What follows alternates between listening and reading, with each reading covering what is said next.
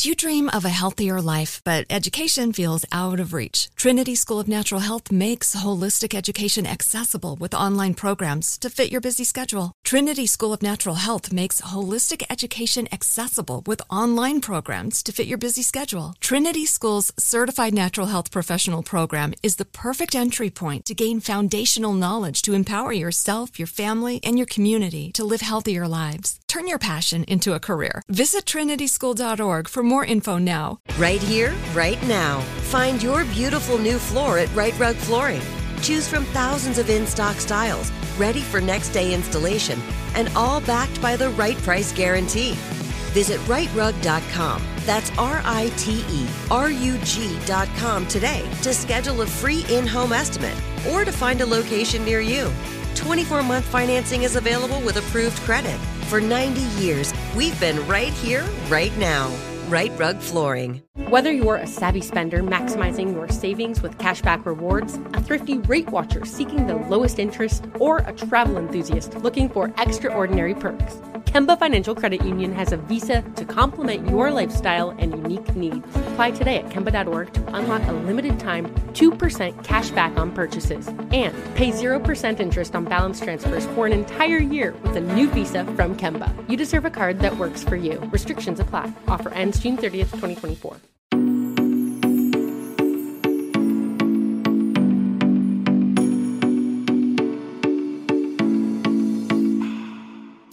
Hi, guys, and welcome to a new episode of You Need Therapy podcast. My name is Kat, and I am the host. I am a therapist that lives in Nashville, and yes, this podcast is called You Need Therapy. I am a therapist, but we always like to remind everybody at the beginning that these podcasts do not serve as therapy. They cannot serve as therapy. However, they might lead you to uh, discovering therapy and doing that on your own, or they might lead you to talk about something new in your own therapeutic process if you already have a therapist. Now, pretty pumped about the episode today because it just so happens that the trajectory of the episodes this past couple weeks it's just like literally perfect. And i i have to say i want to take credit and that i did this on purpose but i didn't so we're just going to go with it and i guess i could have lied and said i did but you know we we like to keep things real and transparent here. However last week we talked about closure and this week we're talking about heartbreak and why it is so tough and how it affects our brain and and why we do get stuck in that place where we just can't find closure. And i had the perfect person to have this conversation with. His name is Guy Winch and he is a psychologist who has written three and is coming out with a fourth self help book. He co hosts a podcast with a guest we had on this past summer, Lori Gottlieb, called Dear Therapist. And um, he has multiple TED Talks, one which is actually uh, one of my favorite TED Talks, and it is called How to Fix a Broken Heart, which is also the name of one of his books. So I'm excited to be able to share with you some of the things that we talked about and just kind of get to continue to have this conversation after last week when we talked about closure. I hope you enjoy it. I hope you get something out of it. You can find Guy and all of the things that we talk about in the show notes. I'll put his website, his TED Talks, all of that stuff. And I hope you make it all the way to the end because he actually gives a little piece of information about his podcast that might be very interesting to you guys. So make sure you get all the way to the end of the episode to hear that. And if any of you guys take him up on his offer, I want to know because I'm very jealous. So without wasting any more time, let's get straight to it. Here is my conversation with Guy Winch.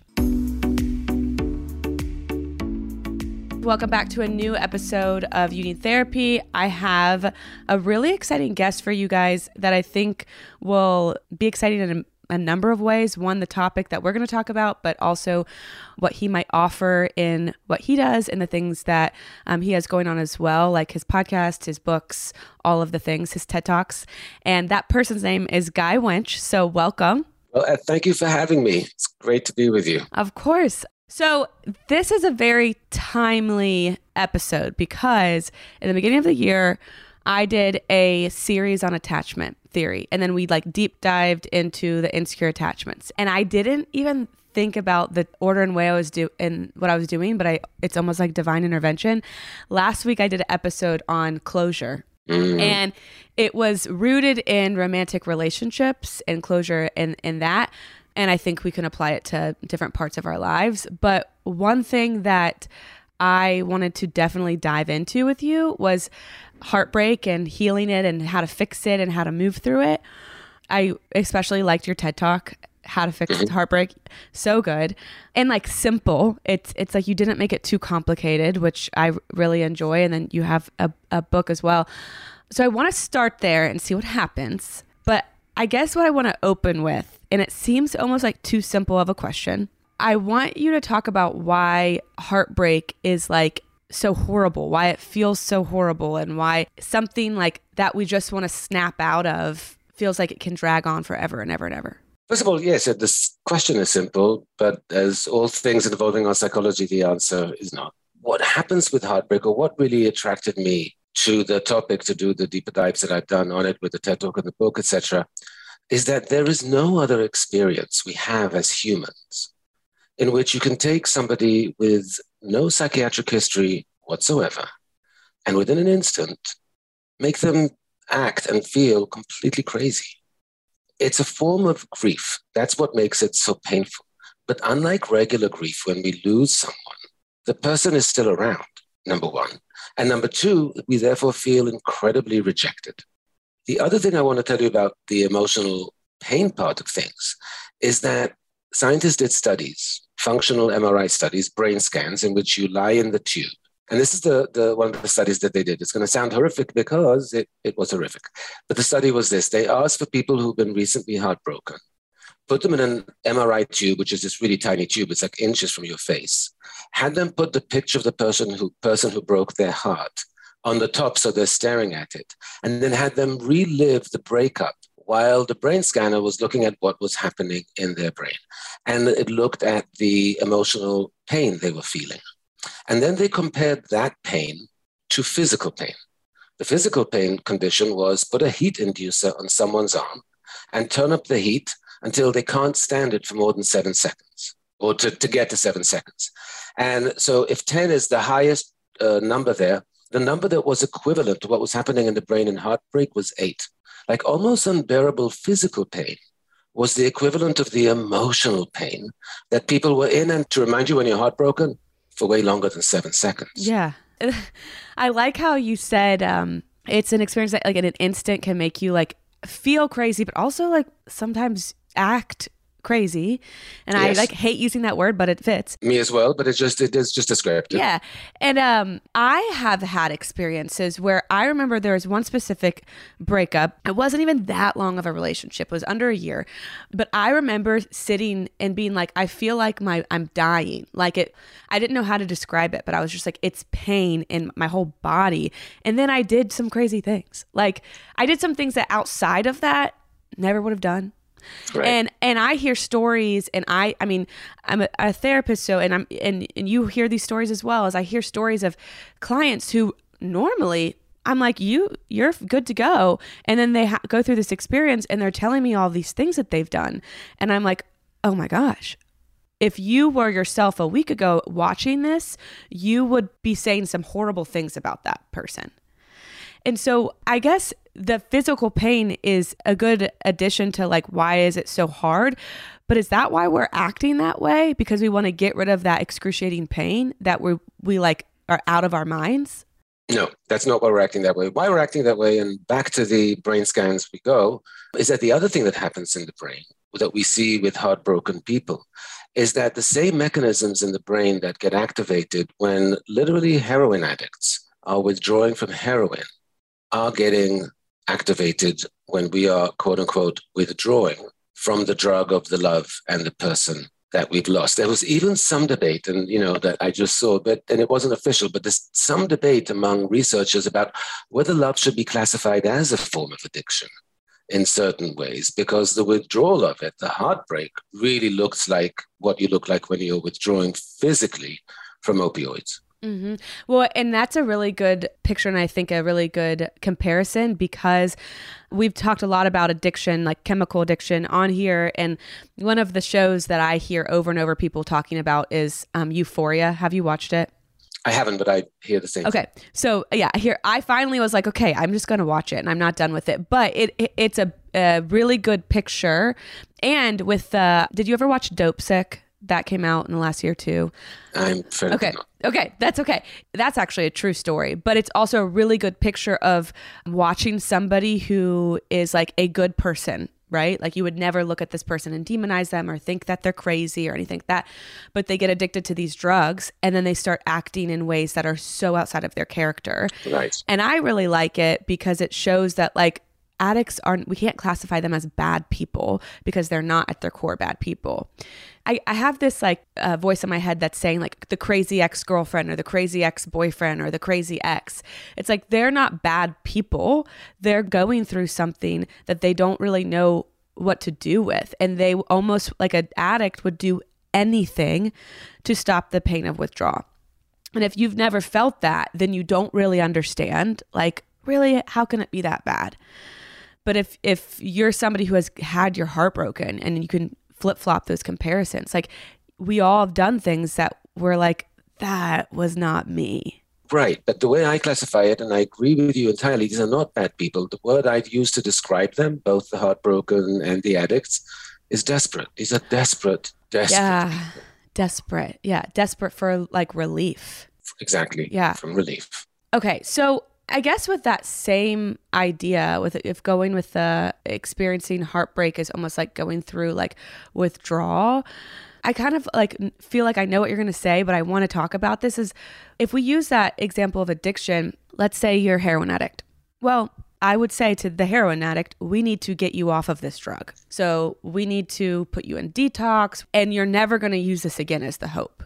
With love, if love is the addiction and heartbreak is the withdrawal, what is that process supposed to look like? Because, yeah, we need you to go through the withdrawal detox, but eventually I would hope that they can have a relationship again. So I guess I'm asking two questions here. One, what do you recommend people do to help them get through the withdrawal phase faster?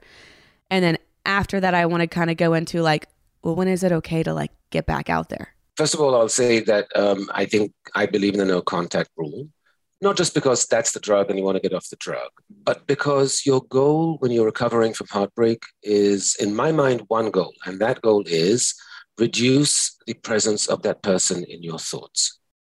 And to the extent that you can do that more and more and more, then you're getting over them. It's at the beginning that you can't not think about them. That's all you're thinking about, you know, etc. So that's the, the the problem at the beginning, and then the more you want to get them out of your thoughts, the better. So to that end, the no contact rule is really important because you want to not reinforce. You know, it's like if you're trying to quit smoking, it's not a great idea to take a puff every once in a while. You'll just increase the cravings Yeah. all over again. But one of the things that's interesting to me, because I do so much work with heartbreak, is that the majority, the vast majority of times, not well, not even the vast majority, but so so often, when people are no longer in love with that person, when they're truly over the heartbreak, they look back on that person and they go, "Oh wow." Why was I so intensely desperate for that person? Yeah. I'm not even that impressed with them right now. Yeah. Wait. So I wonder what what that is in your mind. Like why we can be so obsessed with the person and like think I lost the love of my life. I mean, I've had that experience. And then a year later or however long later it takes, you're like, I have no idea what I was thinking. like That- look, that's goes back to the debate about mm, how much of love is really addiction and that kind of thing. But what we fall in love with is in part the person. But in part, what we fall in love with is the relationship and just having someone. In part, what we fall in love with is this idea that I don't have to be out there and dating. I found my person. I feel better in this couplehood, so I feel relieved in terms of that. There's a lot of aspects to this, which are actually not that personal to who the person is. A lot of the times when people are really heartbroken, and we talk about it in these sessions, it's like really what they miss tremendously is the idea of the love in the relationship rather than that specific stand in for who that would be. Oh yeah. The idea and also like this like storybook future telling situation of like what our life will be because they're it it's like they think they're just like grieving the loss of this human being but I, I I so agree with that. A lot of times it's like they're grieving the fact that they don't know when they're going to get married or that they have to get up back out there and if they want to get married they have to find that Right. again or the house you were going to live in or the trips you were going to take. It's like this future and it's really that those things could happen with a million different people but that's the person. Okay so here's the other thing. The no contact thing i think it's great. What are your thoughts on people who remain friends? Do you think that that is almost like a disaster waiting to happen or Well, do you really remain friends? In other words, the person who did the breaking up might be like, "Well, I don't hate that person. I'm happy to be friends with them." But if you're, but if you're the person who's heartbroken and you're trying to get over that person, what I say to to the people I work with is, you cannot be friends with them right now because you are not seeing them in any kind of objective lens. You are just saying to yourself, "Well, I want to remain friends because that's your way of getting a fix. That's your way of yes staying around so that maybe they'll come to their senses and realize the mistake and that they love me after all, etc. I always say to people, take a break for six months. After six months, if you're truly over them, and hopefully you are, um, some people it'll take longer depending on the relationship. But if at that point, once you're no longer heartbroken, once you're over them, if then you want to be friends, by all means, reach out. And a lot of people say, fine, I'll do that. And again, most of them don't feel the need to reach out once they're no longer They don't want to be friends. So uh, yeah, it's like keeping them in proximity of like I really just want to be their friend because I'm hoping they're going to change their mind or something's going to happen and I'm going to get my fairy tale again. The other thing is like with the no contact what makes that I think more difficult now and I wonder if you feel the same is this the social media aspect of normally you break up with somebody and you can avoid them if you want to for the most part. I mean, you might run into them if you live in the same town or you go to the same school or work in a similar place. But now it's like, well, we can see what they're doing almost every day if we want to. And so with the no contact, I'm assuming you're like block them, unfriend them, all of that, delete it. Well, first of all, my question be, well, why would you want to? Because what I try to explain to people is that they didn't break up with you, hopefully, on a whim. It's not that they broke up Tuesday morning and go, eh, you know what, maybe not, and they break up. They've been thinking about it for a long time, i.e., they are much further along in the process of detaching and rebuilding their lives than you are. So, what you're going to see is someone who's in a much better place than you are, and all that's going to uh, read to you is like, wow, they seem so happy and I'm so miserable. That's so unfair. How come? You know, so nothing good really comes out of it, but it's really complicated, in fact, because yes, you should un- you should block and unfollow and all of that. The problem is, the longer the relationship, the more intertwined our lives. You're going to unblock and unfollow the cousin who might post pictures of them and updates of them because they were at the same party, or the friend of the friend who bumped into them. You can't. So you end up having to block and a lot of people, and even then, you might things might get through. Um, and what I will sometimes say to people is like, maybe take a break from social media then Yeah. for a bit, since you need to rebuild your life anyway. And I don't mean on social media; I mean in real life. Maybe it's a good idea to take a break from social media and focus on re getting in touch with friends, getting in touch with hobbies, getting in touch with, you know, activities that you dropped because you compromised, redecorating your apartment, etc. Maybe that's the focus at the beginning. Yeah, I didn't even think about that of like you might think you've done, you know, damage control by unfollowing this person, then you open up your phone and there's a picture of them with your group of friends or Right. their cousin, somebody random that you forgot you unfollowed. And it gives you almost gives you the hit accidentally. hmm That happens a lot. Do you dream of a healthier life, but education feels out of reach? Trinity School of Natural Health makes holistic education accessible with online programs to fit your busy schedule. Trinity School of Natural Health makes holistic education accessible with online programs to fit your busy schedule. Trinity School's Certified Natural Health Professional Program is the perfect entry point to gain foundational knowledge to empower yourself, your family, and your community to live healthier lives. Turn your passion into a career. Visit trinityschool.org for more info now. Right here, right now. Find your beautiful new floor at Rite Rug Flooring. Choose from thousands of in stock styles, ready for next day installation, and all backed by the right price guarantee. Visit riterug.com. That's R I T E R U G.com today to schedule a free in home estimate or to find a location near you. 24 month financing is available with approved credit. For 90 years, we've been right here, right now. Rite Rug Flooring. Whether you're a savvy spender maximizing your savings with cashback rewards, a thrifty rate watcher seeking the lowest interest, or a travel enthusiast looking for extraordinary perks, Kemba Financial Credit Union has a visa to complement your lifestyle and unique needs. Apply today at Kemba.org to unlock a limited time 2% cash back on purchases and pay 0% interest on balance transfers for an entire year with a new visa from Kemba. You deserve a card that works for you. Restrictions apply. Offer ends June 30th, 2024. Going along that same idea, then what do you say or how would you categorize when it's okay to like get back out there? And I kind of want to ask like your uh, opinion on this idea of like the rebound idea of should you go out and get out there as fast as you can to, to get somebody else in your brain or is it okay to just like go out and have fun and date around or should we be waiting until certain feelings have totally subsided I, I have a very unscientific criteria for when you uh, are okay to go on dates again. And basically, what I say to people is like, if you can get through the date without crying and without talking about your ex, oh, yeah, try it. Now, when I say try it, I mean, some people feel like maybe I can do that. And then they end up bursting into tears and talking about their ex. And turns out, mm, no, wasn't ready. But we do know that the sooner you can get back out there, it usually is associated with a speedier recovery because you're trying to a remind yourself that there are other people who might be interested even if you're not very emotionally available and sometimes people will meet someone and they go you know i know they're nice i know they're good i'm just so not in the place to be interested in somebody right now and what i say is then, then tell them you're recently of a relationship and you want to take it slowly because you like them but you need to take it slowly and if they're okay with that then take it slowly and they'll probably grow on you yeah. but the idea is if you're not out there and, and you don't have to go out there the next day, obviously, etc. But it is a good reminder because it reminds you of your worth. It reminds you that you're appealing to people, that people are interested in being out with you. It gets you out of the house. It's a good distraction. Again, if it's too soon, it'll just fill you with sadness. And then if the idea fills you with sadness, it's too soon, obviously. Yeah. But that's what I suggest. If you think you can get through it, start doing it a little bit. And that speaks to this idea that I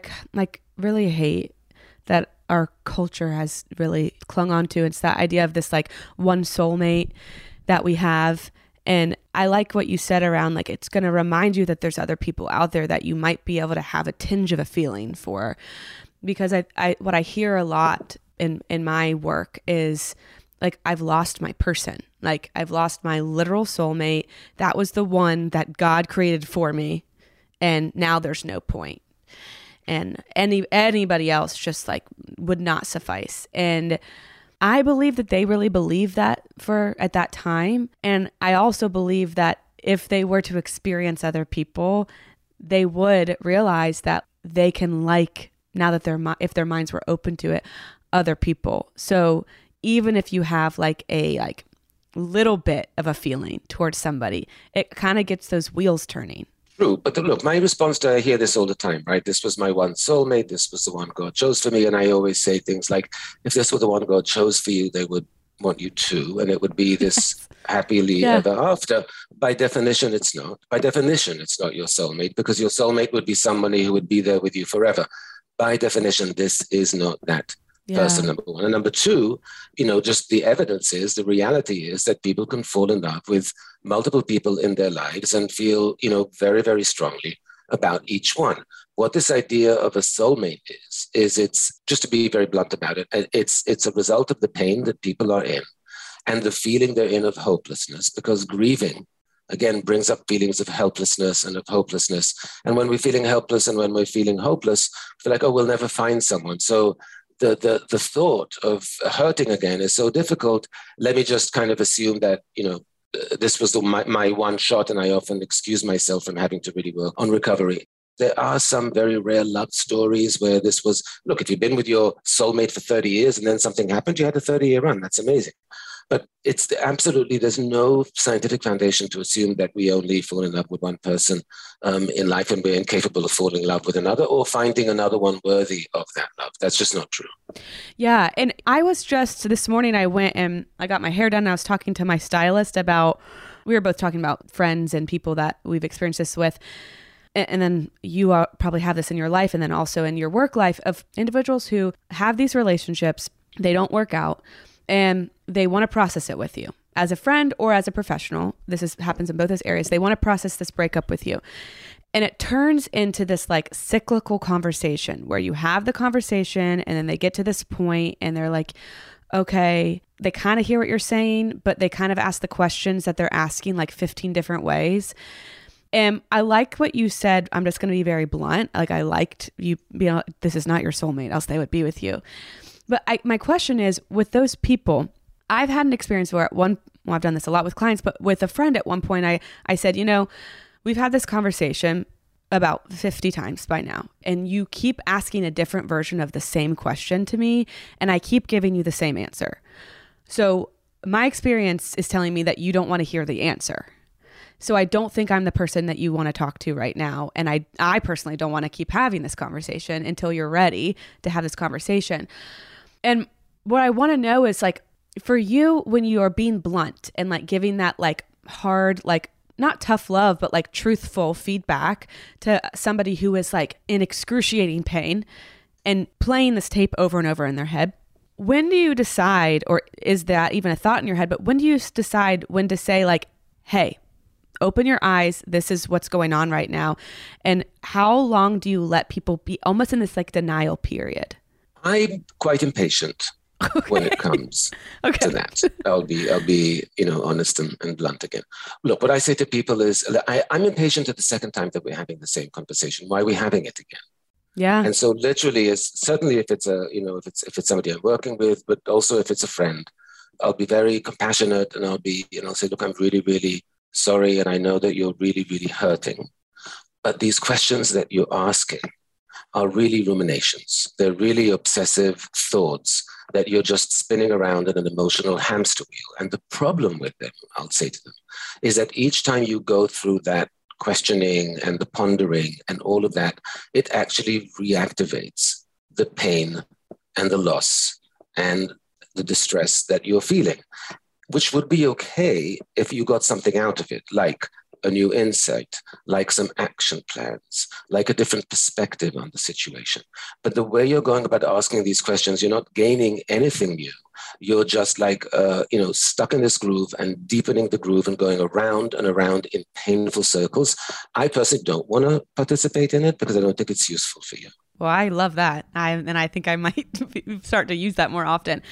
You said in your TED talk is that one of the reasons that like we can't accept like really closure and we can't accept the answers. Like the reason why somebody might have broken up with us. The reason that we can't accept this is because that pain hurts so bad. And sometimes the reason somebody broke up with us is just kind of simple. It's just like i don't feel the same way anymore. It's not sometimes. It's, it's all the time? It's, it's almost all the time. There are very few times that somebody will like broke up with you because truly I'm an international spy and now I don't want to put you. That doesn't happen. Never. It's always because, you know, there were commitment issues. This person drifted emotionally. The timing wasn't right. The compatibility wasn't there.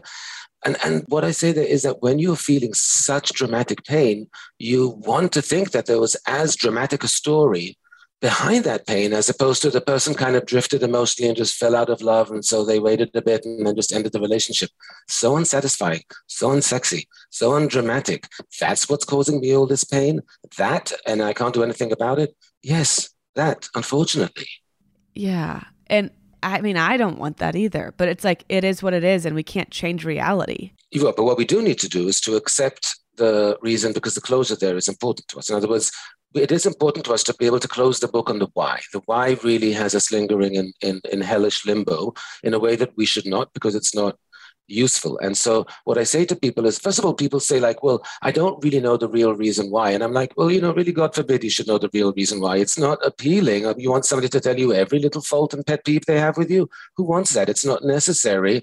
And it's just, it, all it adds up to is, I don't love you anymore. That's the bottom line. They don't love you anymore. And the minute you can accept that, and if you want to put a rationale on it, like, well, they drifted emotionally and didn't tell me that wasn't fair, they didn't give us a chance, fair enough on that one.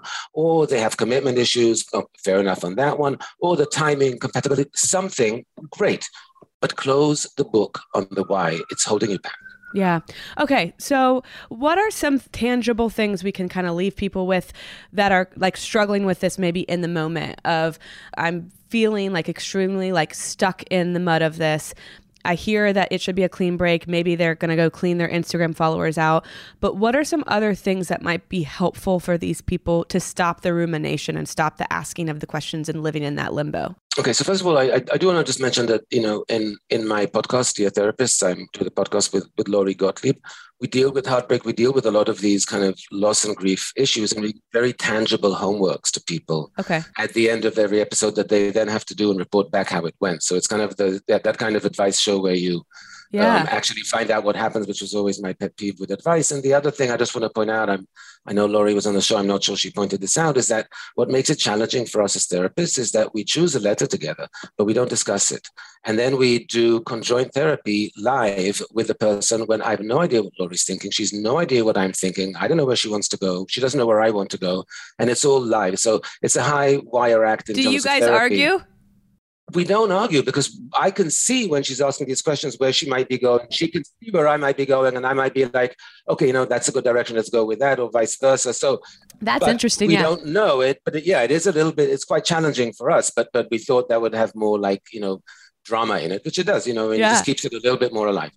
But that aside, the the main thing you have to do is that there's a real rebuild that goes on after you have a breakup. You go from a we to an I um, you suddenly have all your weekends, you know, planned because even if you're not doing anything, you have a person to not do anything with. You have to change your physical environment. You have to redefine who you are now as a single person. Are you going back to who you were before the relationship? Are you reinventing because it's been a long time? What are the things that you adopted, the habits, the, the friends, the lifestyles that you adopted during the relationship do you want to keep? Which do you want to discard? What compromises you made that were worthwhile? Which not? Do you want to go back to? All that is a very intentional thought process of how do I rebuild my life? How do I fill the voids, both physically, emotionally, socially, that this breakup left? And it's with that intentionality that it gives you action that you can take. It gives you things to actually figure out and do, which is the path to healing from heartbreak rather than the stewing and the lamenting. Yeah, the thoughts and the thinking and the rumination isn't going to pull you out of anything, but the action and the experimenting and going out and literally building your life. I really like that. And that can be in a billion different ways. It sounds like it can be with hobbies, it can be with like new routines, it can be experiencing new places you never went or making new friends. And that can be exciting. Like I think that exactly what people might have a hard time with in the like deep depression of heartbreak is that things don't feel like it, they can be exciting anymore.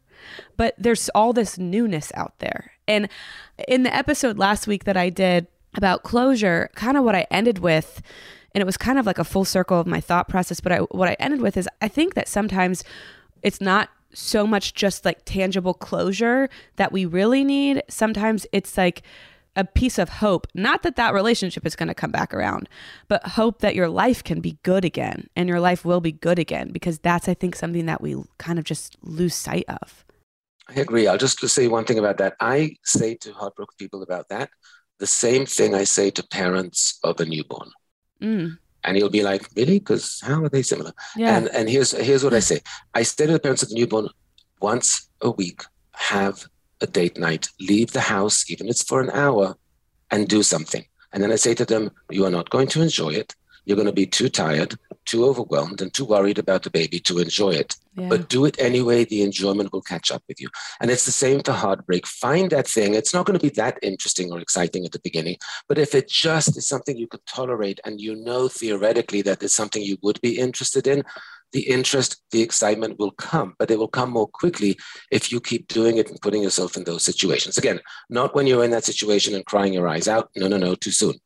But thereafter, do it even before the big emotional oomph is there, because that will take time. But putting yourself in those situations will accelerate the recovery. Well, it's also like giving agency back. Like that is just felt, yes. it's, it's, like empowering that like I don't have to sit here and like wallow in my bed for the rest of my life and wait for the healing to come.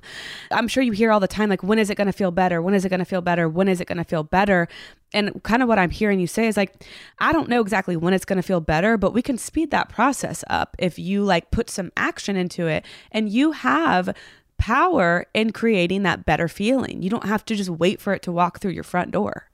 Absolutely right. I say to people, I don't know when it will feel better, but I know what you can do that will make it feel better sooner. Yeah. Yeah. I love that. So I want to kind of just like wrap up in that idea that, like, if you are somebody who is just like in the depths of this, like something that I want you to hear is that, yeah, we can't prescribe you on this time, this date, this place, you're going to snap out of this, but we can offer you the fact that you can start creating agency and power and and change today. That can happen today.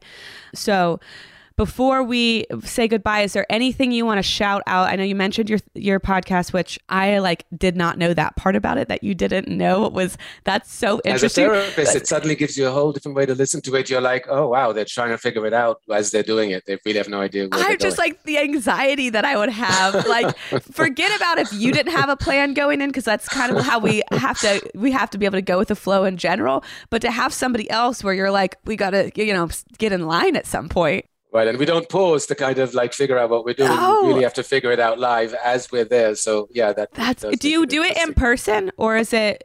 Well, Lori's on the west coast, some of these, Oh, Coast. so we do virtual. it, but we do it over Zoom. We don't show Okay. the people, you know, but we and we change their names. Yeah. But we need them because just in cues in terms of when people are talking, and Right. sometimes it's a couple or two people. So we do need that. But no, but that's why it feels like a live session because it's it is, and it's and it's one where you really, you know, so it, it's interesting Yeah, I in love that, that. way. I love the only other that. shout out I will I have is that my website guywinch.com has Okay. links to my three TED talks, to three books. There's another one hopefully along the way that you can find out about, and to a lot of other just resources. I've written hundreds of articles, which I hope people will find interesting.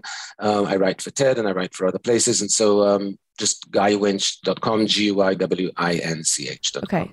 Amazing. And then on Instagram, is your handle just at Guy Winch? At Guy Winch on Instagram, at Guy Winch on Twitter, Okay. LinkedIn, uh, Guy Winch author on Facebook. But those links are again in my in, Okay. my website. We'll put all those also in the show notes too, so people can get right to that. and the good news is that we are still taping season three of Dear Therapist. And if anyone of the listeners wants to be a guest on our show and get this live therapy from uh, both of us, um, again, with your name changed and everything, write to Lori and Guy at iheartmedia.com. That's L O R I A N D G U Y at iheartmedia.com. Just, you know, like 250 words or something. Tell us what's going on, what's the problem, what you need help with.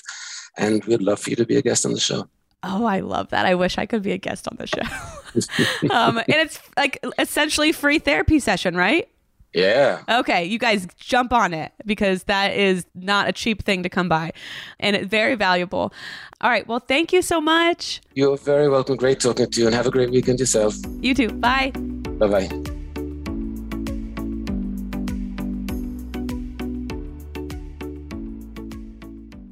Do you dream of a healthier life, but education feels out of reach? Trinity School of Natural Health makes holistic education accessible with online programs to fit your busy schedule. Trinity School of Natural Health makes holistic education accessible with online programs to fit your busy schedule. Trinity School's Certified Natural Health Professional Program is the perfect entry point to gain foundational knowledge to empower yourself, your family, and your community to live healthier lives. Turn your passion into a career. Visit trinityschool.org for more info now. Right here, right now. Find your beautiful new floor at Rite Rug Flooring. Choose from thousands of in stock styles, ready for next day installation, and all backed by the right price guarantee. Visit riterug.com. That's R I T E R U G.com today to schedule a free in home estimate or to find a location near you. 24 month financing is available with approved credit. For 90 years, we've been right here, right now. Rite Rug Flooring. Whether you're a savvy spender maximizing your savings with cashback rewards, a thrifty rate watcher seeking the lowest interest, or a travel enthusiast looking for extraordinary perks, Kemba Financial Credit Union has a visa to complement your lifestyle and unique needs. Apply today at Kemba.org to unlock a limited time 2% cash back on purchases and pay 0% interest on balance transfers for an entire year with a new visa from Kemba. You deserve a card that works for you. Restrictions apply. Offer ends June 30th, 2024.